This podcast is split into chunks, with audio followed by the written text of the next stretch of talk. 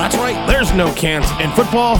There's no crying in baseball. This is New York Giants Straight Talk, powered by Online Big Blue LLC. Got a lot to talk about today. I want to talk about Giants OTAs, the continuation of the Giants OTAs. I want to talk about Jalin Hyatt and how he can, what exactly he is going to do and potentially help this New York Giant football team and how there may be a parallel. Ooh, a parallel, like a parallel universe. I don't know about anything about parallel universes.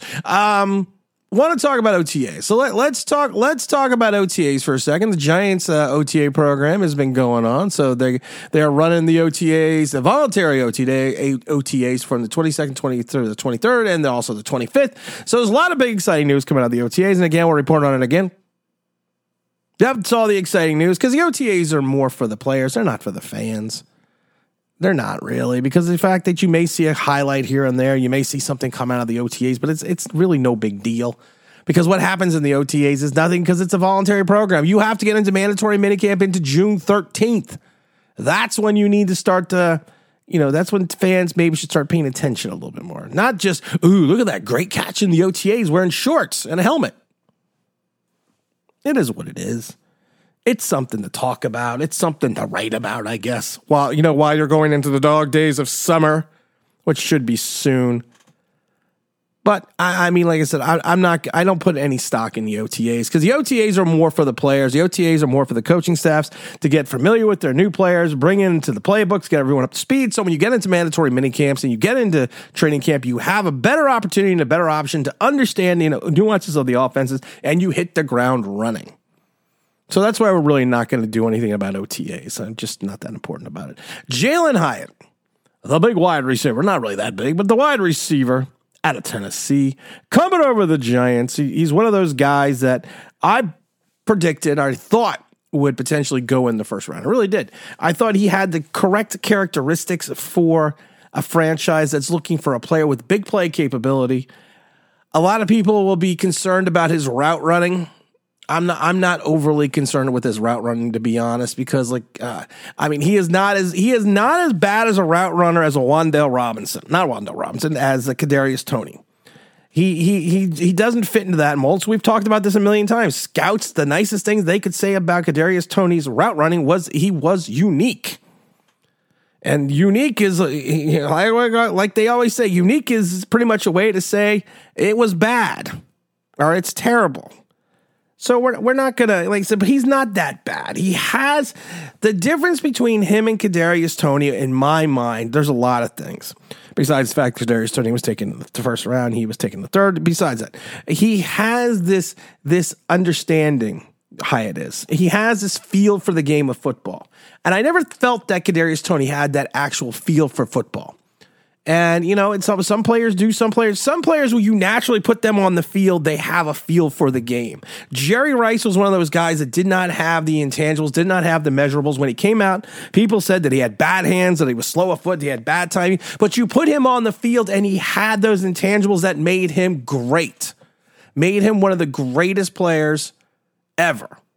Now, I'm not saying that Jalin Hyatt's going to do that, but I've said this before. The Giants' offense right now needs... They got to get speed. Demon speed. Speed's what we need. We need greasy, fast speed. You can probably tell I've been watching Rocky 2. But that's what the Giants need. This offense needs speed. It needs greasy, fast speed. It needs to have the ability to stretch the field, not only open up the running room for Daniel Jones and Saquon Barkley, but also open up the middle for Walla Walla Waller. That's what it needs. It's been solely lacking this speed, this true playmaking capability since our old buddy Odell Beckham. Going back to 2014. Now, a lot of people, if you go back to the histrionics, because we like histrionics, some people thought that Odell was a mistake for the Giants to take, because at that point in time, they still had Hakeem Nicks. They still had Rueben Randle before the wheels fell off the bus. They fell off of the bus on that season, a 13 season. But they also still had Victor Cruz. But, those players were about to make a serendipitous drop. So when they went out and they took Odell Beckham 12th overall, it was because of the fact that they needed speed. They needed... They got to get speed. Demon speed. Speed's what we need. We need Greasy, fast speed. They needed greasy, fast speed. They need something that could open up the field. They needed something. Eli Manning was coming off his worst season. They needed something. They needed a life support. They needed something that could pump life into the offense. Now, if you take a look at it, Victor Cruz had his moments. Hakeem Nicks had his moments, but they needed someone that consistently had and could bring those moments. And when Beckham came in, he was a superior route runner. He had the superstar potential written all over him. Some people thought it was a mistake that the Giants took him instead of taking Aaron Donald, but they understood the fact that they needed something for Eli Manning to open up the offense. They needed something to open up that middle. They needed something to open up that running game. And you know what they needed? I feel the need. The need for speed. So it wasn't just about the route running. It wasn't just about that. The Giants, like I said, at that point in time had wide receivers. But they didn't have that difference maker. They didn't have that threat. They didn't have that home run ability. They didn't have that fear. You walked up to the Giants and you look at it and said, there is fear when you put Odell Beckham on that outside. You feared him. And you also feared him as a kick returner. And Jerry Reese understood at that time, this is what we need. This is what we have to have. And he went out and got it. He may have paid a higher price than Joe Shane did, but he got his guy. He got his guy with speed. He found that selection. He found that weapon. Now, Mike Evans, of course, went before Odell with the 7th overall pick. So you had a guy you took was 5'11", 198 pounds. And like I said before, he was a player that he was looking to replace Hakeem Nicks. He was going to join former star Rueben Randle, Victor Cruz, and we still had, what's his name, Juergens as well. But you looked at the wide receiving corps for the Giants. You saw back in 2013, you saw the drop off. So you needed something that was going to breathe life. And you needed someone that was going to separate the field and make an impact. And like I said, Odell did not come in with this immediate impact. He didn't. It took him a couple games, but he got it going. He got it moving on. You had people like Ralph Falciano. I can never say his name. Basically, come out and say the day after the draft that Jerry Reese, this guy's a weapon. Eli Manning needs weapons on the outside. On Reese, this guy is a lump in your throat kind of kick and punt returner. If you get some blocks, he can go. Paul Schwartz says, speed kills. Reese said that about Odell Beckham. This is an easy pick for us. Coughlin on Becklin. He's polished. He's talented. He's got big hands. Tom Rock said, I definitely think I could come in. Odell says, I definitely think I can come in. And if I'm given the opportunity to play, I can bring a lot. And that's kind of what Jalin Hyatt is. Jalin Hyatt is coming into this offense. He's coming into this ability. And if given the opportunity, if given the time, if given the wherewithal to showcase his ability, I think you could stretch the field with him. I think you can create that one-on-one mismatch, not only for Jalin Hyatt, but for people like Walla Walla Waller in the middle of the field, for people like, same thing with people like Darius Slayton, same with Campbell. You have a guy now that could potentially, like I said, I'm not putting him on the mantle and the pedestal of Odell Beckham because that's just not fair to the kid, but you have a guy now that has the ability to stretch the field, has the ability to put fear into the defense. When you see him on the field, you need to know where he is. That's Jalin Hyatt. He also has the pedigree coming out of Tennessee. He has the big play capability. He's played in the big games. It's not new to him.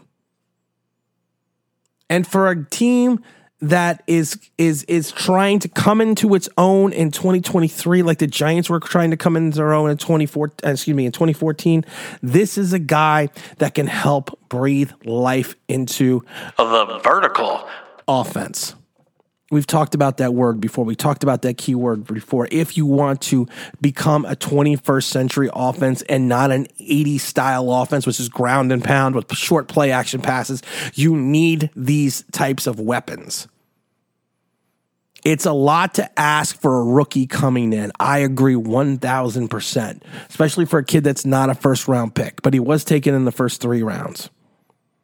And like I said, he has the pedigree from Tennessee. He's shown the big play capability. Everyone's going to talk about the 5 touchdowns. Like I've said it before, what you've done in college, you did in college. College is over, you are now in the pros, so let's examine what you're going to do in the pros. He needs to stay focused. He needs to understand his role, and he needs to be placed on the field in situations where he can excel. And I think Jalin, it has that capability, and I think Jalin can do it. And like I said, the comparison to OBJ is this. The Giants understood they needed speed. The Giants understood that they needed to open up the offense, to go vertical. Eli had his bad season. They understand they're going to bring in McAdoo. What? I can't remember. Why do I always call him? I don't know. I always call him Bob. I don't know. Whatever. Ben. I was thinking of the basketball player. I always. I don't know. That's how old I am. But he just needs to come in, and the Giants need to understand that the comparison to Odell is the fact that he is that cog that could open up the total offense for you. He may only get 25, 30 receptions, but he's also a guy that can get 17, 18 yards a catch. And if you have him on the field and you are putting him in a position to excel, that's the way the Giants' offense should build itself around. Not saying build around Jalin Hyatt, but build itself around the big play, build itself around the capability of moving the ball vertically and work through the offense that way, and then go to the run. You know, they always say you use the run to set up the pass. The Giants now potentially could use the pass to set up the run. Expecting big things from Mr. Hyatt. Expecting big things. He might be this year's jersey I purchased. I don't know. I haven't decided yet.